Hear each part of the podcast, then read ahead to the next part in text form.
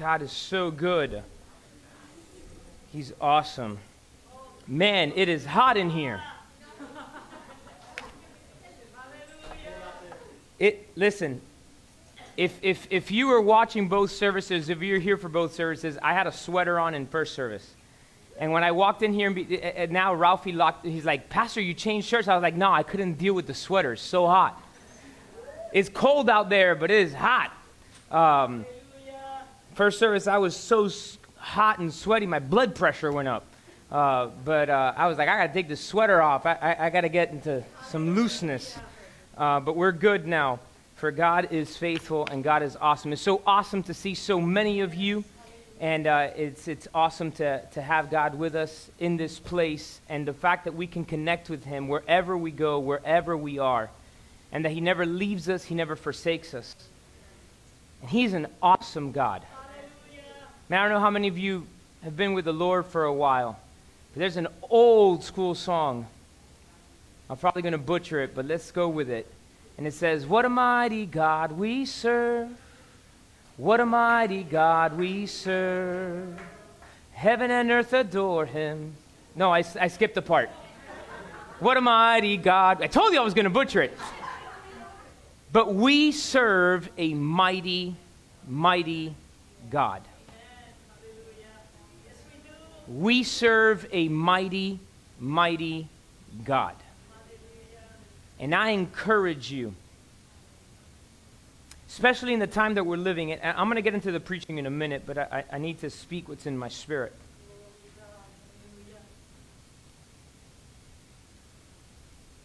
The next two weeks here in our country seem to be that they're going to be very tumultuous. The church needs to pray. The church needs to pray. Listen. I don't get involved in politics. I will always remind you that it is imperative that you pray about who to vote for and vote for the person that aligns closest to our principles and biblical principles.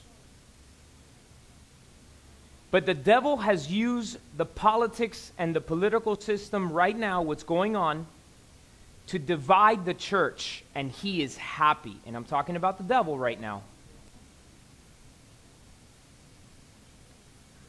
we have lost our focus and are putting our eyes on the wrong things.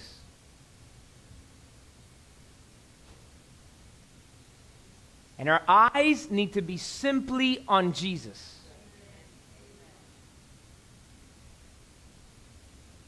What took place this week in the Capitol, in my opinion, was a disgrace. I'm talking about the storming anybody who wanted to go and voice their support for the current president and they feel had won the election, hey, there's nothing wrong with that. We have the right in this country to protest. But what took place of storming the Capitol was a disgrace. And we need to be able to say that. It was wrong. People lost lives, people were hurt, and it was wrong. But we need to pray for this country. We need to pray for our current president. And we need to pray for the president that's going to take office on the 20th.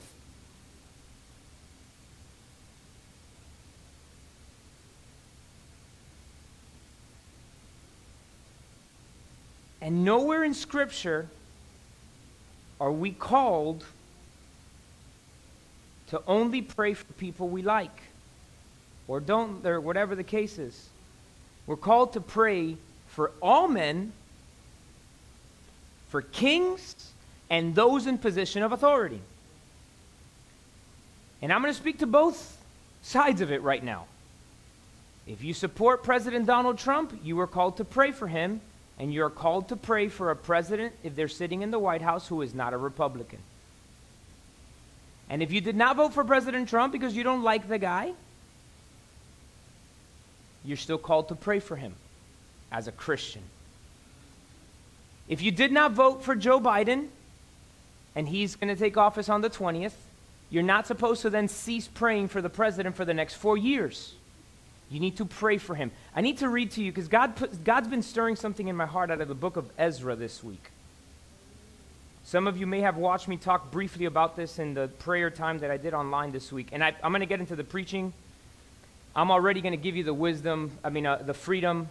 If you feel that church went too long today or is going too long, we release you already and we love you saying that's lying. But I need to share what God's putting in my spirit, and then we'll get into the message because it's important to hear it today but I need to go there. Ezra. Go to the book of Ezra. Ezra, the whole book is talking about the rebuilding of the temple. And I need to give you a synopsis of what's taking place. They go and they begin building the temple, rebuilding, re, all right? They begin rebuilding the temple. And as they're in the process of rebuilding the temple, some people came to try to stop it. And they brought intimidation. And they brought threats. And they brought those threats and intimidation specifically after they said, We want to be a part of you. And Ezra and people of Israel said, Wait a second, you're not one of us, though. Remember last week we talked about be careful whom you bring into the circle. There were people who wanted to be a part of it that were not part of it. So they said no. Then they turned into intimidation and coming against them. And they wrote a letter. And you know what the king said? Cease and desist, stop building the temple. Time passed and they start building again. And they come to try to stop them and they write another letter to the king. And King Darius begins to examine all of the records, and he finds that King Osiris, or what I can't even pronounce the name, doesn't matter. They found that the previous king had decreed and declared that they could build the temple, and not only build the temple, but that the government, the, the kingdom, would pay for everything. And this is where we get to in Ezra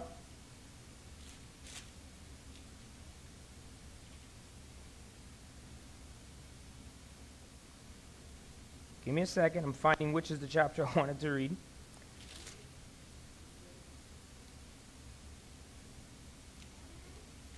Dun, dun, dun, dun. Chapter number six.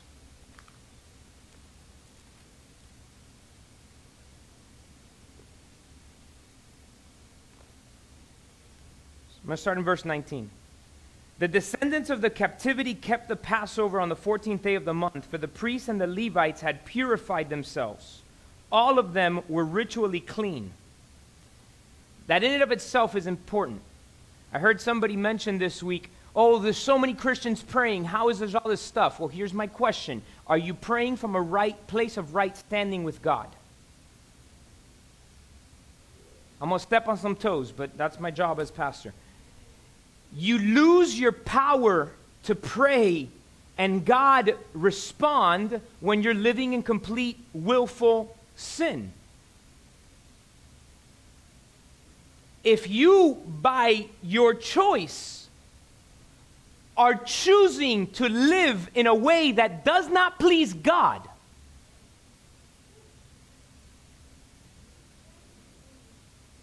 He cannot move.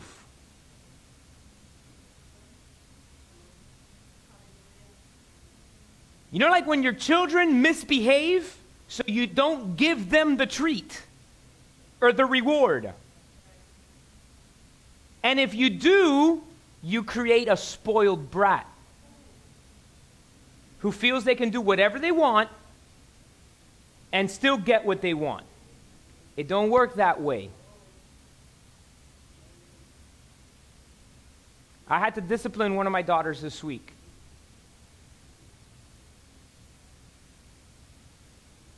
My daughters have more dolls and toys than they need. And on Saturday, it was one of their dolls' birthday. And they threw a birthday party for their doll. I don't remember where I had gone or had gone to I had come to church. I don't even remember what it was. I got back home and there was literally between the three girls, there was 33 dolls all over the living room doing a conga line. And then they had a craft. They did a full birthday party. Well, guess what? They didn't finish picking up and putting everything away and being able to go to sleep till almost 10 o'clock at night, and they have to wake up early on Sundays. So on Sunday afternoon, it had been one of Alexandra's doll's birthday on Saturday. Now it was one of Abigail's doll's birthday.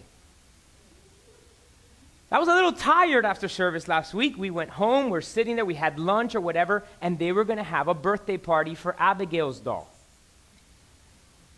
And I get up from the couch and I walk over there and I said, Listen, you can have the birthday party, but there's only five dolls invited. COVID birthday. there's only five dolls invited. Abigail was throwing the birthday party, so she already had pulled out like seven or eight. And I said, Abigail, it's your, bir- your doll's birthday, so you can keep the ones that you have out. But Samantha and Alexandra, you can only bring five dolls out. And I go back to the thing, because, you know, instead of 30 something dolls, there was only going to be 12 dolls out, or for 17 dolls, whatever. It was half. The pickup time would be better. So I go back to the couch. And those of you that know me know that I have very, very acute fine hearing. So I'm in my couch, all the way on the other side of the house, and I hear these words out of Abigail's mouth to Alexandra Go tell dad that the party's canceled, it's ruined. Mmm. So I walked over there, and in this voice, I looked at her and I said, What did you say? No, Dad, I, I'm canceling the party. And I said, You know, you're being very ungrateful right now. You're saying I ruined what you're going to do because I told you you can have, you, there's a limit. And I'm telling you there's a limit because you guys have school tomorrow and it took you guys three hours to pick up yesterday, and that can't happen again. Therefore, and I went back to the thing and I pulled out two big bins and I opened them and I said, You can keep one doll, and all the other dolls go in the bin. I didn't scream. I didn't have to lay a finger on her. I, I just told her. And she sat there and she picked one doll, and the rest went in the bin. And then we called her over and we sat with her. See, God does this to us too.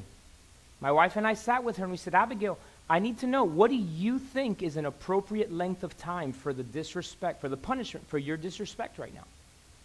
Go think about it and let's talk. I disciplined her. You know why? Because I love her. And if I let her stop, let, me finish, and I'm glad you're applauding, it's great, let me finish the thought. It hurt me to not let her continuing to play. I didn't, I didn't take away playtime. I thought you can go play with your sister. She was like, What can I do? It's like, You have that one doll? Go play with your sisters and them and your things. But I am teaching my daughter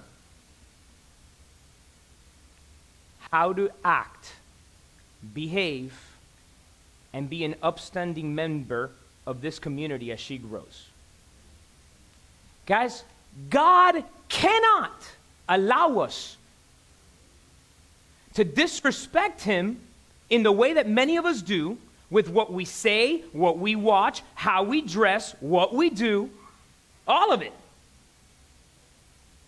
And then but God, give me this. No, Papa.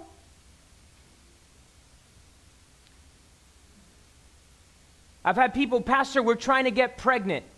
Okay, when did you guys get married? Oh, no, we're not married. You want me to pray for God to bless you with a child when you are choosing to live with the person and sleep together outside of God's will? I'll pray with you about that next week if you want to go to the courthouse this week and make it right.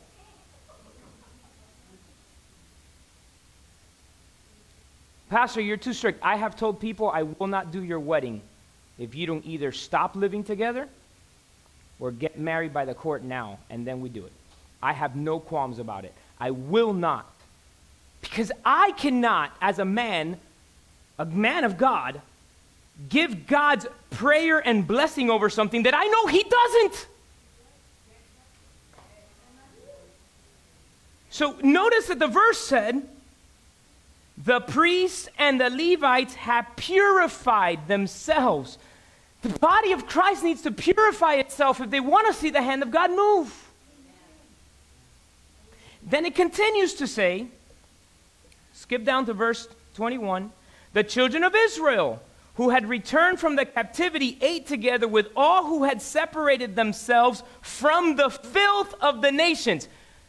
The pastors first need to get right with God across the planet. We have a lot of Christians who don't live right with God because the pastors don't live right with God.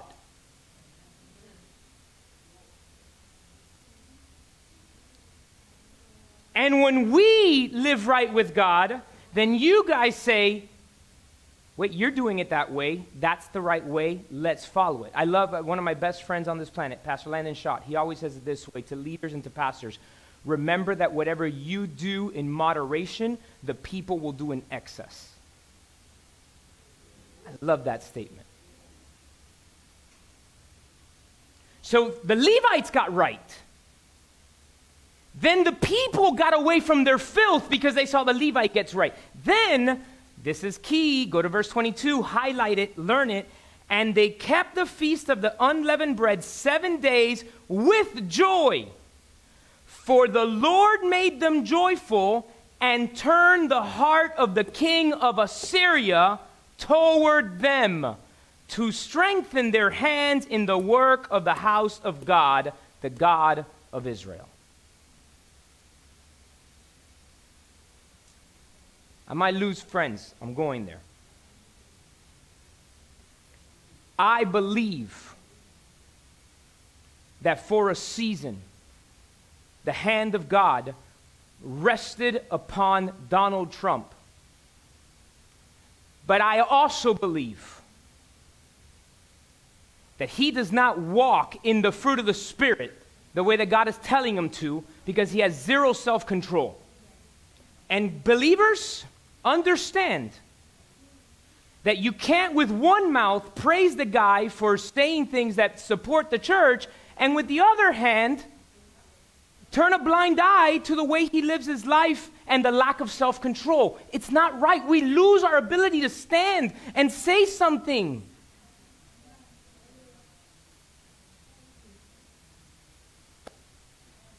And if I offended you, I will pray for the spirit of offense to leave from you. But you need to understand that it's God who turned the heart. So, right now, perhaps you're freaking out thinking, if you're not a Democrat or whatever, again, I'm not talking political party here. Understand what God is saying to the church. Because right now, the church is freaking out. The House is Democrat, the Senate is Democrat, and the president's going to be Democrat. Everything's going to swing all the way to the far left the God turned the heart of the king of Assyria toward them, and they even paid for the rebuilding of the temple. Nobody is beyond the reach of the hand of God.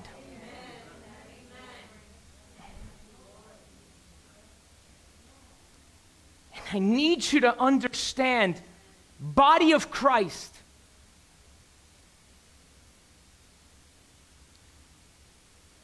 If God wills for Donald Trump to be president, it will happen, and you need to pray for him if you don't like him. And if you do too. But if it ends up not being him, which it looks like the Electoral College has already passed, they're done, like just go forward. Joe Biden's heart can be turned by the hand of God. Because who in their rightful mind would have thought 20 years ago that Donald Trump covers of Playboy and all the different things that he did, did was going to become president of the States, let alone president of the United States, but uh, uh, all those things that he did to proclaim and, and, and support the church and the different things that God did use him to do. So if God did it to him, why are we freaking out? Take your eyes off of Trump and Biden and Kamala Harris and Mike Pence and every other person. Take your eyes off of them because the last time I checked, they ain't Jesus. They didn't die. They didn't raise from the grave. It's God who sent Jesus, and that's where our eyes need to be. And if you uh, let it fall where it fall.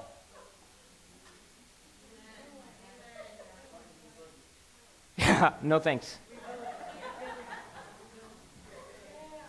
And by the way, it's amen and amen.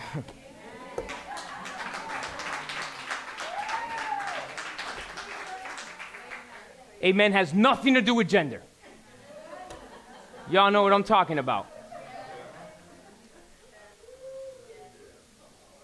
Been the most political I've ever been in my life in the last 15 minutes.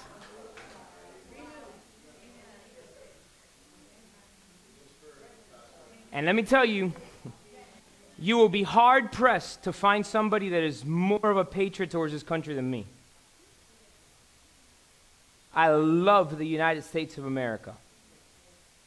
But as a man of God, you need to call what it is.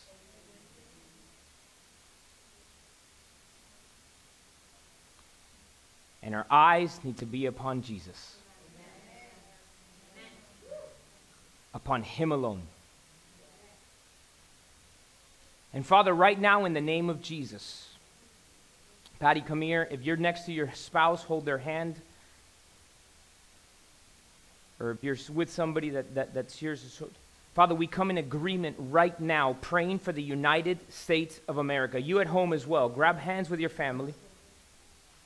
And Father, we make intercession for this country.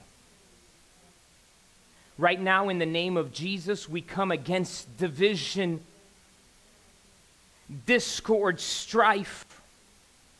And we pray, Father, for the heart of those in authority to be turned to you in the same way that the heart of the king of Assyria was turned towards you because of you.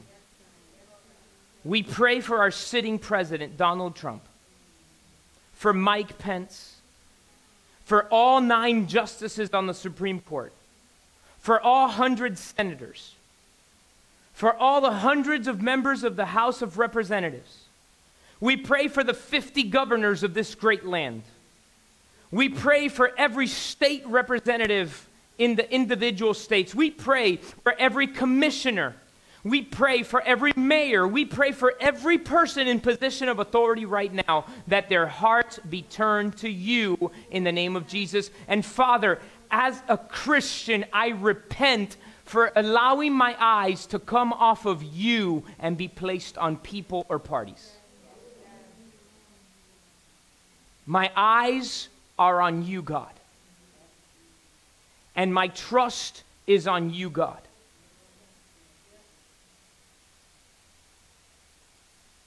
And I will rejoice and cry out in victory as I see you work in the lives of people that we thought were unreachable.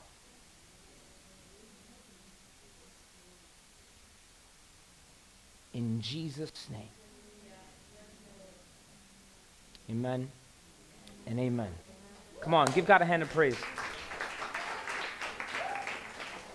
Don't be freaking out just because I'm preaching twice in this service doesn't mean we're picking up two offerings. As a matter of fact, we don't even pick up offering. So, you know, just go from there. It's funny, we had somebody visit us for the first time a couple months ago, and, and they told the person that invited us, like, you know what surprised me? That it was so refreshing. You guys, like, they didn't pick up offering. Like, every church I've gone to, they hammer you over the head. And you guys just, like, didn't. And it's like, because, yeah, I mean, we believe that God will bless tithers, and tithers give. Tithers find way to tithe.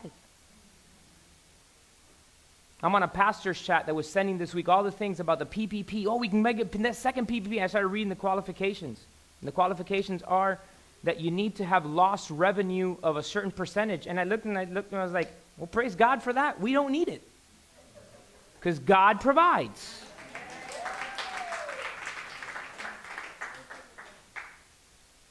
And I'm, we're open. Our church is super open you know what comes in and what goes out. And you know, as somebody was telling me, we were talking recently, man, the pandemic hit and the temptation to everybody across the world was save, save, save, save, right? I, I read a thing where I think Warren Buffett right now has like $1.3 billion in untouched cash type of things. There's some, some ridiculous number. And it's because when things crash again, he's going to have the liquid assets to pay for everything and buy it all up. The truth of life, right? So, what did a lot of people want to do? Hold it, hold it, hold it. You know what we did? We sowed more into our community and even globally this year than in the history of 3W Church during the pandemic. And that's a blessing. So, for those of you that lost all the revenue, go apply for the PPP. Put your eyes on God, He's going to take care of you. In your personal finances and in everything. That's preaching number three. Let's get into the word of this one now.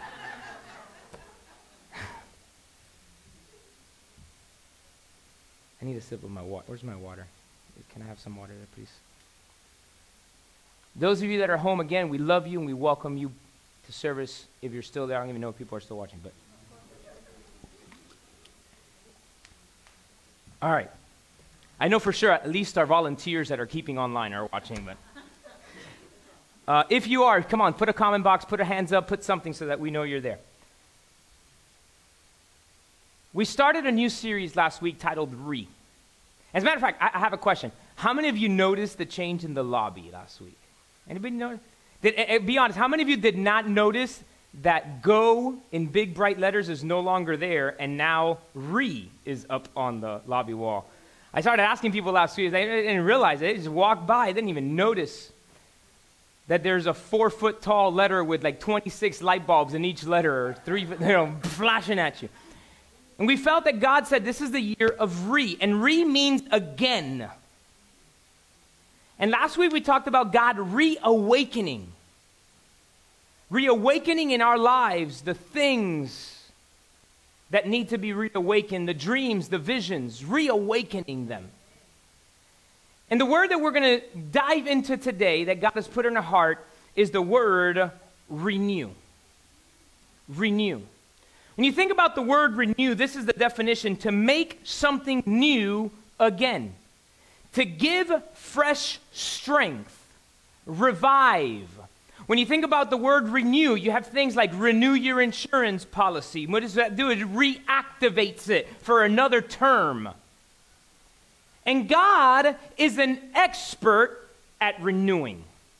God is an expert at extending the things that need to be extended. God is an expert at making things look brand new even when they were broken. God is an expert at renewing. He is an expert at renewing. The book of Lamentations actually says that his mercies are new every morning. I mean, have you ever seen two sunsets that look exactly the same? No, he makes a brand new one every single day. Two sunrises that are the same? Nope, makes new ones every single day. And God is an expert at renewing. Look at Isaiah chapter 40. Go with me to Isaiah chapter 40. Isaiah chapter 40, starting in verse 27. Why do you ask, O Jacob, and speak, O Israel? My way is hidden from the Lord and my just claim is passed over by God? Why do you ask that? Have you not known? Have you not heard the everlasting God, the Lord, the creator of the ends of the earth, neither faints nor is weary? His understanding is unsearchable. Now, uh, there's a saying in Spanish, I don't know it in English, it probably exists there too, but there's a saying in Spanish that says, En casa de herrero, cuchillo de palo. What does that mean? If you translate it, is in the hands of a worker of steel, they use wooden utensils. And you would go to think, and, and you see this all the time somebody who lays tile for a living in their house, they end up having broken tile and broken things. Why? Because they've been laying tile every day, everywhere they go. The last thing they want to do when they get home is lay more tile, right? Painters who paint all day, every day, the last thing they want to do when they get home is paint. And so uh, uh, there's something about our God which is completely different. He's the expert, but He has everything also in perfection. Which is why it says it. He is unsearchable. He never faints. He is never weary. Verse 29 says he gives power to the weak, and those who have no might, he increases their strength. So he does it for everybody, but he never gets tired. He never grows weary. He never faints. Thank God, because man, I've messed up so much in my life, and he forgives me every single time. And then look what it says in verse number 30. Even youth shall fall faint and be weary, and the young men shall utterly fall. But those who wait on the Lord shall renew their strength. They shall mount up with wings like eagles. They shall run and not be weary. They shall walk and not faint. So if you hope you're taking notes, but I want you to write this down. God renews our strength. God renews our strength. But church, there is a caveat. He renews the strength of those who wait upon him. What does it mean to wait? It means to have anticipation, expectancy. So when I am going to the Lord in expectancy of what He's going to do, you know, like when you order something from Amazon and you're waiting for the doorbell to ring? I mean, they don't knock on the door anymore. The other day, I, had, I, actually had the curtain open, and I saw the Amazon truck pull up, and I saw the guy get out with the thing and literally sprint back to his car. Literally, the guy turned around and ran back to the car. Never knocked on my door. I just knew the package was there because the window was open and I saw him. but you know when you wait for anticipation? Like you're expecting.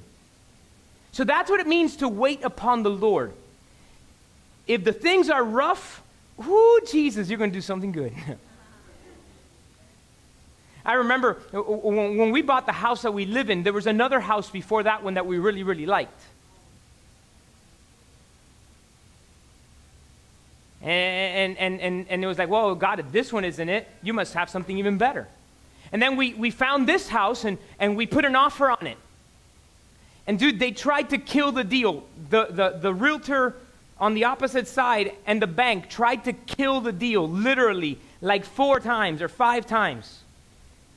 And we just kept saying, well, I mean, if this isn't what God has for us, He's going to bring something even better because what we see that this is, and again, going with some vision here, we bought a house that had holes all over the ceiling, mold all over the house. Uh, I mean, it was a disaster. But we saw what it was going to be.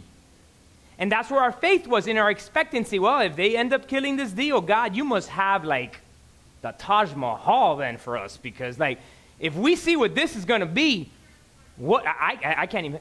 And you know what? that expectancy and waiting upon God, it came into us and it happened. Those who wait on the Lord shall renew their strength. So the caveat is waiting upon the Lord. And I'm going to ask you this question again now. Uh, who are you waiting on? Who are you waiting on? I spoke to one of our church members two weeks ago over the phone that was had had a situation at work. And uh, they called us like, Pastor, I want to share this testimony. I, I, had to go into the office. It was a Saturday. I wasn't supposed to go in, but they called me, and I was in the elevator, and God even, I was like, Lord, use me. And I found a mistake I, that, that had been made. I was able to correct it and fix it, and everything was great. But I always tell my employees, I always tell the people, hey, my check does not come from this company. God is who I work for. He just uses them to pay me. So I ask you the question is your trust or waiting in the owner of your workplace? Or is it on God? See, because here's what happens. As you are blessed by God, yeah, your landlord or your boss and all those people are going to be blessed. They're, listen, you can ask Patty, because I, I point this out to her every time. Man, this happens every single time. We can walk into somewhere to go eat or go do something, and the place is empty. And we walk in as like, all right, awesome, praise God. Like, we're going to have the thing. We sit down, we start eating, we start doing whatever it might be, and before you know it, the place is packed. Every single time. Like, it, it, it, never fails. Stores, we walk in, there's no line. All right, perfect, get in line. Before you look around, there's lines everywhere. It's like, all right, God, everywhere I step, man, you're bringing blessings. Keep your eyes open on that. You're going to notice it, you're going to see it. God blessing. Okay, just tell me, Pastor, get back to the preaching. Come on. Focus.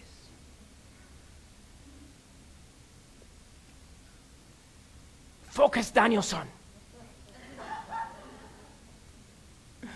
Karate Kid, man, amazing movie. I'm, I'm old. He renews our strength. Number two, write this down. Are you ready? God renews our spirit. Look at what Psalm 51, verse 10 says. Go to Psalm 51, verse 10. This is David writing this to God. And this is what he says Create in me a clean heart, O God, and renew a steadfast spirit within me. Now, I need to teach you Bible. David wrote this psalm when he was confronted with his sin. Watch me now. David saw Bathsheba. All right? You guys online, stay with me. David saw Bathsheba. David was with Bathsheba. There's kids in the room, y'all know what I mean. He was with Bathsheba.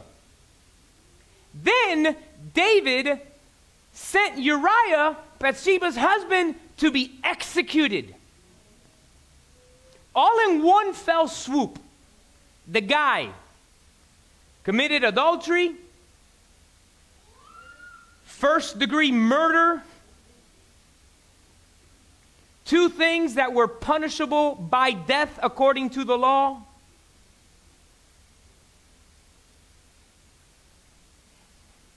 And the prophet comes to David and confronts him.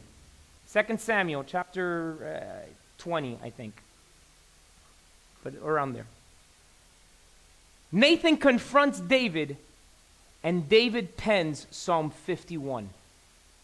Lord, do not depart your spirit from me. Lord, I'm wrong. Lord, do not take, create in me a clean heart. Renew a steadfast spirit. So if you're taking notes, you need to make sure you read the Bible because this is what it means, guys. Yeah, He renews our spirit, but it takes sincere repentance to be renewed by God. You know when you, you, when you go apologize to somebody because your supervisor told you to? You know when you, if you're in sales and you work with a client and you're like, yeah, I'm, I'm just so sorry that this happened or whatever. You walk away and you're like, no, I'm not. You were a jerk. See, as adults, we can fake it. I always tell anybody, and if there's anybody here whoever, who, who you have a feel from God, you are called to ministry, start teaching children. Because kids don't know how to lie. See, a kid is going to tell you, yeah, that class was no good. A kid is going to call you out on it. It's my advice to anybody who wants to, oh, I want to be a preacher. Go teach some Sunday school. Talk to me after that. See, kids, if you have multiples and you tell one, you know, like, you probably have, have, have had to tell Karina to go say, I'm sorry, at one point in time to Camila, right? Karina, go say, I'm sorry. Or the other way around. I'm sorry. And then you say, mean it. I'm sorry. You know what I mean? You know what I'm talking about?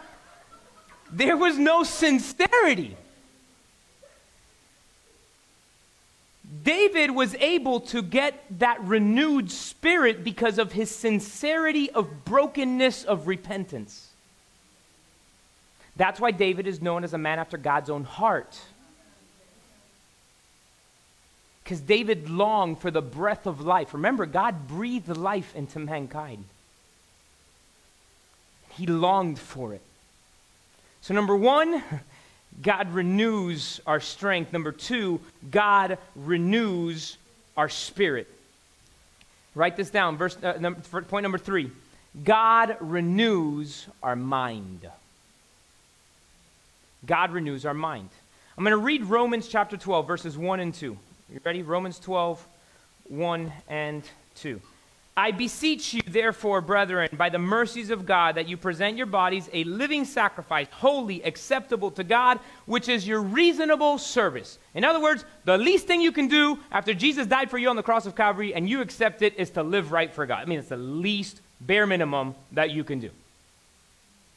And then he says, and do not be conformed to this world. Y'all remember Saved by the Bell? Time out. Okay, time out. I want you to notice something about this verse. It applies to whatever world system you're living in. Throughout mankind, humanity has done nothing but get worse and worse and worse. Newsflash, it's still going to get worse. Okay? It is. Pastor, where's your faith? No, it's nothing about faith or lack of faith. It's all about the fact that we live in a broken, fallen world.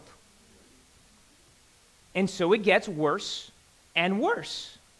So that's why the verse says, Do not be conformed to this world. For crying out loud, if you watched a movie 20 years ago that was rated R, in today's society, it's rated PG and on TV without any blackouts or words being changed. Right? Because the world has gotten worse and worse. So it says, do not be conformed to this world. So if somebody listens to this message, if Jesus has tarries and has not come in the year 2047, and you hear this message from this pastor from many, many years ago, who says, Do not be conformed to this world, it applies to you here in 2047.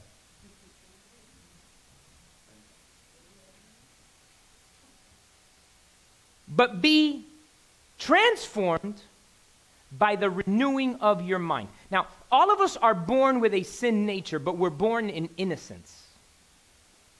Every child is innocent, but there becomes a moment where it flips the switch. You know what I'm talking about, right? You know, your kid was great, never did anything wrong, and then you kept telling them, don't touch that, and they get to that specific point. You know the point where I'm talking about? Well, don't touch that.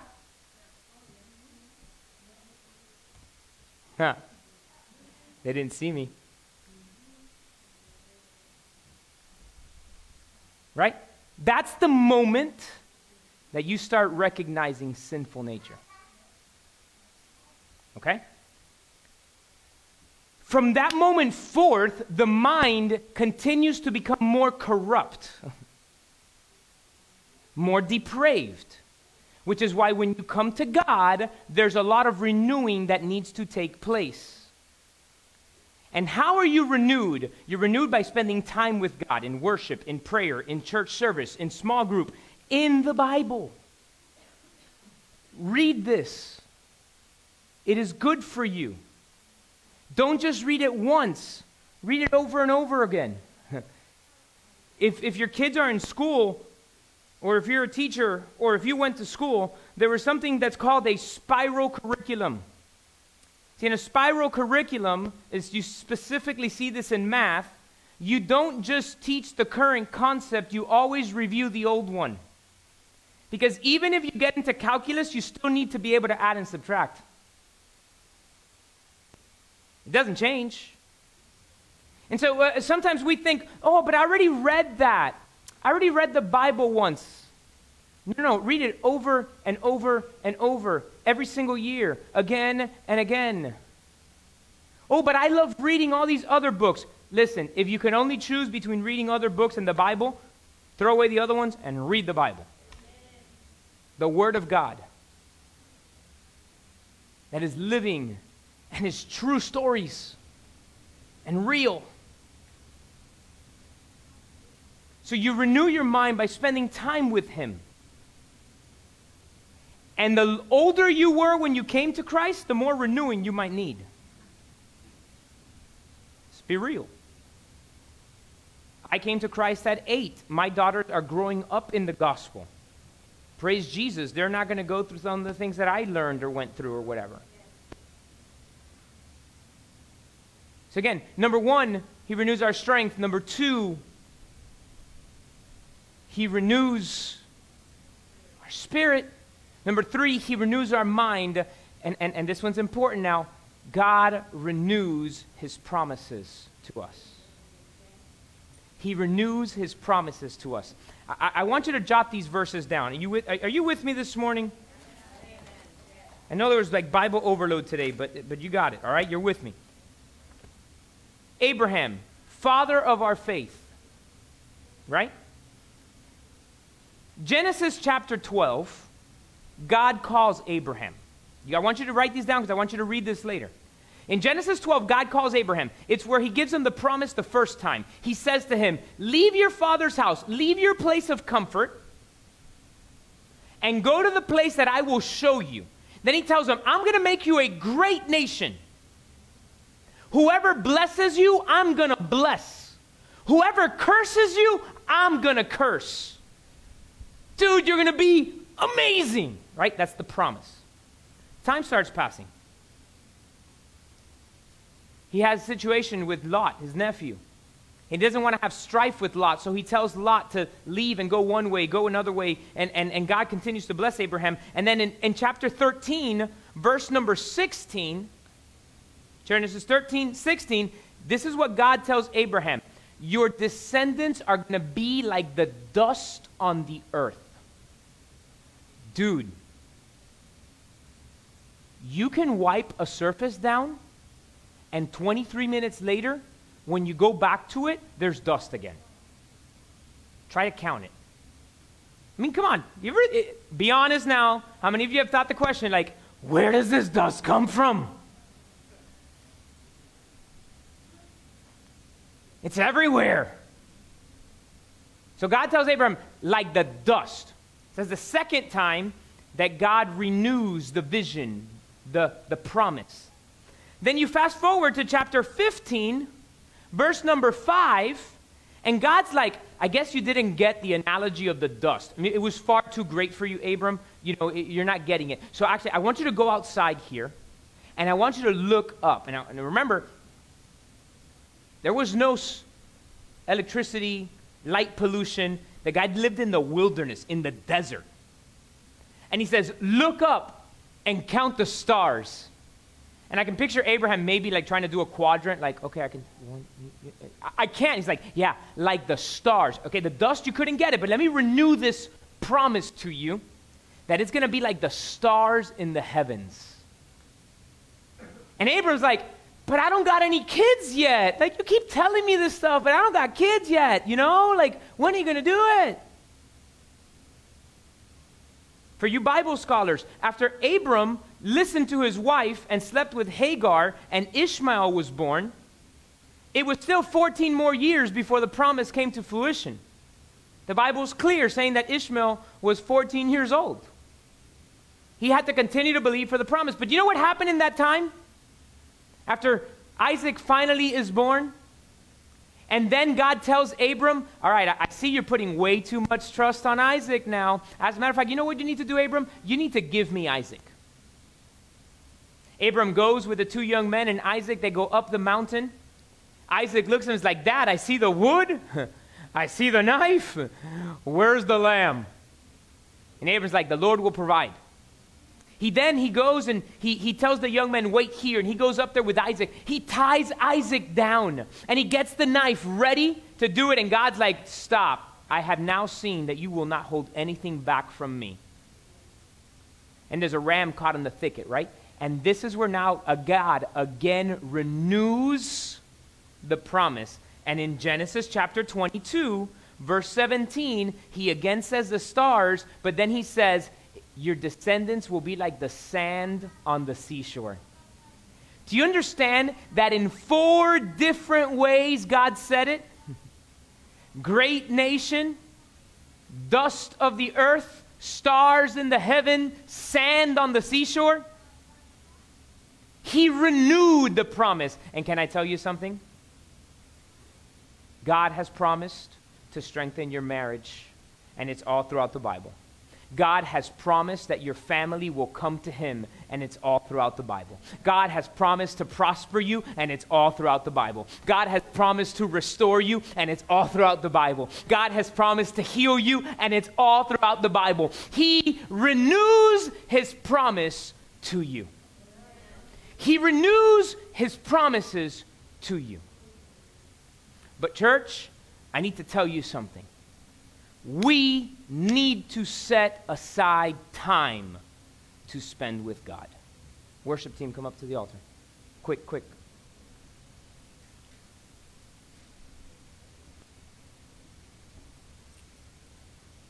We set appointments for everything.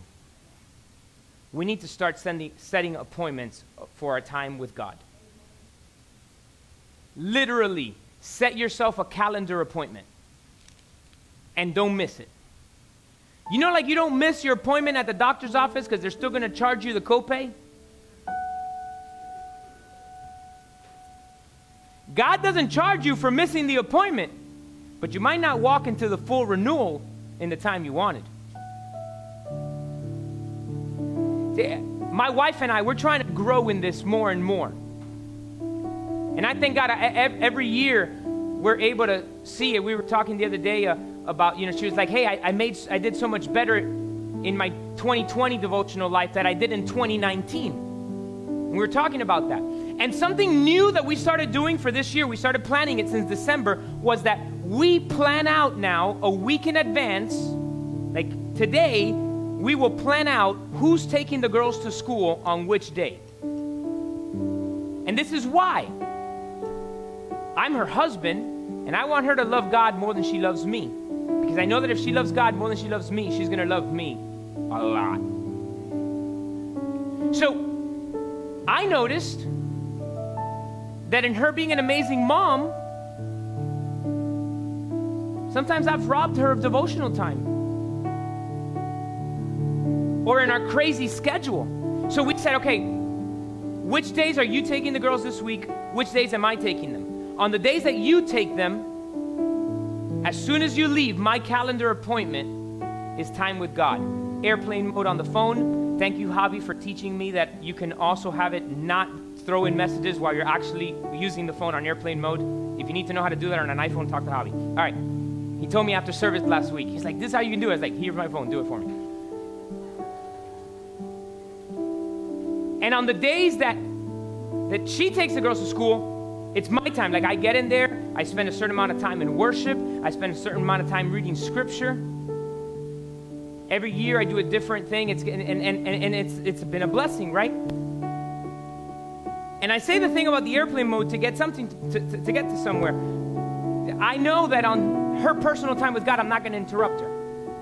And she knows when I'm going to do my devotional time with God, it's, it's uninterrupted, unless there's an emergency, right? And this week, I'm there. I, she had taken the girls to school, done the different stuff. And I'm in my office at home, and I, I had spent time in worship, and, and I was reading. I was actually reading some of the stuff of Genesis and, and on Abraham, and on my notepad that I'm currently going through, I was writing down all the promises and all the different things and, going through all of this, right? And she calls me.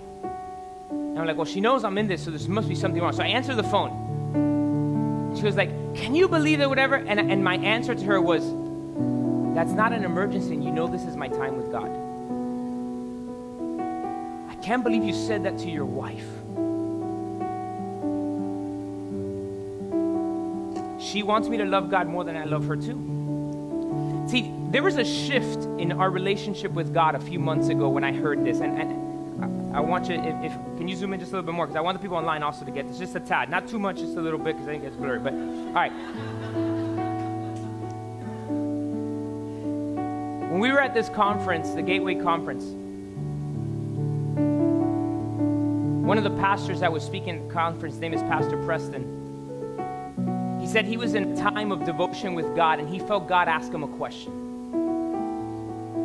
He says that God told him, like, Preston, what's the last thing your wife tells you before you have intimacy?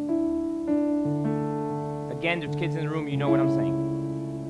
And he kind of like looked at God like, like, what do you mean? Like, like what's the last thing? Like the last words that come, like, and God's like, yeah, what's the last thing she tells you?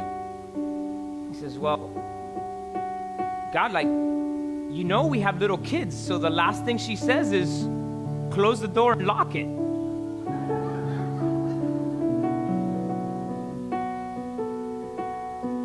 And he said, Preston, and I felt that God say it to me, and I'm passing it on to you. And God said, before you go to have devotionals with me, our intimate time, go lock the door. We can't have this in the background, this going on. When it's your time with God, go lock the. So we're doing that this year, like really hardcore. Hey, this is my time with God. I don't answer phone calls. I don't. This is my time. Schedule your time with God. You're going to see Him reawaken visions and dreams and things in you. He's going to renew the thoughts, the things that were in your mind that you couldn't understand why you couldn't get rid of them. He, he's going to renew them. God tells you today go lock the door. I want some alone time. Can I tell you, husbands, spend time with God and ensure that you make an ability and an opportunity for your wife to spend time with God. Wives, spend time with God and ensure that you make an opportunity for your husband to spend time with God. Uninterrupted. Pastor, we have a busy schedule. Guys, start with seven minutes that are uninterrupted.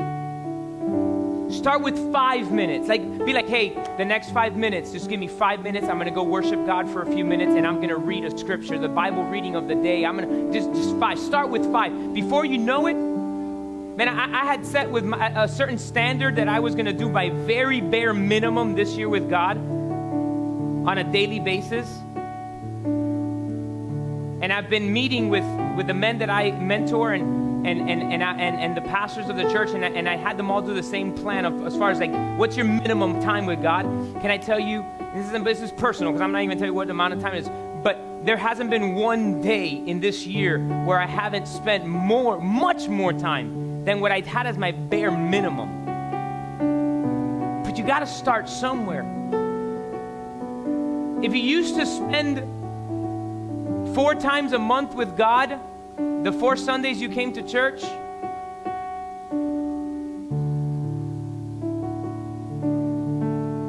start with spending time with God at least once a week, uninterrupted for 10, 15 minutes, seven minutes, something.